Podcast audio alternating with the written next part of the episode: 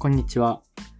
子供が大好きなので、何か子供のためになるような授業をいつかやりたいなと常々思っているオグリンです。今日ご紹介しますニュースです。人工授精より高い妊娠率。夫以外の精子で体外受精開始へ。第三者の精子を使った体外受精を都内のクリニックが4月にも開始する。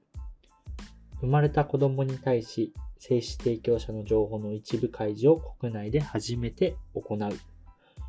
不妊に悩む夫婦の選択肢を広げ、子供の出自を知る権利を保障する狙いがあるが、提供者情報の長期管理を民間が行うには課題も多い。実施するのは原メディカルクリニック、匿名で提供された精子を使った人工受精 AID を長く行っており、日本産婦人科学会が認めた12の登録施設の一つだ。えー、今年の春からは人工授精より妊娠率が高い体外受精も行うということで、体外受精と人工授精の違い、えまあ、言葉だけだとよくわからないと思うんですけど、人工授精っていうのはえー、冷凍された精子を女性の体の中に解凍して入れる行為のことで体外受精っていうのは女性の卵子を、えーと、冷凍してる精子と、まあ、結びつけてでそれをまた女性の体の中に戻すっていうのが体外受精になります。でこのうちその体外受精の方が妊娠率は高いと言われています、まあ、今回この体外受精を認め、開始するっていうのも一つですし、あとは子供の、まあ、精子の提供者である親、まあ、親っていうのかどうかは難しいですけど、まあ、精子の提供者である男性の情報、年齢とか氏名っていったものを開示するっていうことを行っていくっていうのが本当に日本としては新しい試みになっていきます。生まれた子供が18歳以降にま、希望したら提供者が電話や面会などに応じるといったものになるそうです。提供者の同意があれば、氏名とか年齢といったものも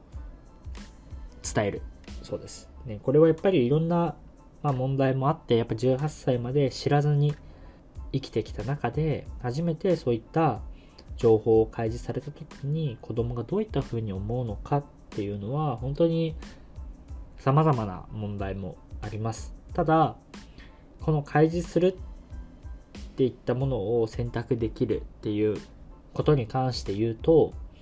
一種知らない権利があるっていうことも言えると思って知らない知るそれを選ぶことができるっていうことですよねなんでそういった意味ではここを知ることっていうのもとても知ることっていうのは逆に知らないっていうものを選択することでもあるんで、まあ、基本的に生徒としてはやっぱり個人的にはこういう子供の意思に沿って提供者情報が開示されることは重要かなと思ってます。ただ、現状一般的に自分の両親と、えー、精子提供者が異なるっていうのは、まあ、一般的ではない時にこの情報があった時点であ自分は2人からの子供ではないんだというふうに子供が感じてしまうのは結構問題なのかなというふうに思うので、うん、どちらかというともうこの制度をしっかりと世の中に広めていくのであれば18歳以降に全子供たちにこういった事例も世の中にはありますと。そうした場合あなたは精子の提供者を知りたいですかっていうのをもうちゃんと全員に提供してそして一人一人がしっかりと考えた上で回答する。でもちろん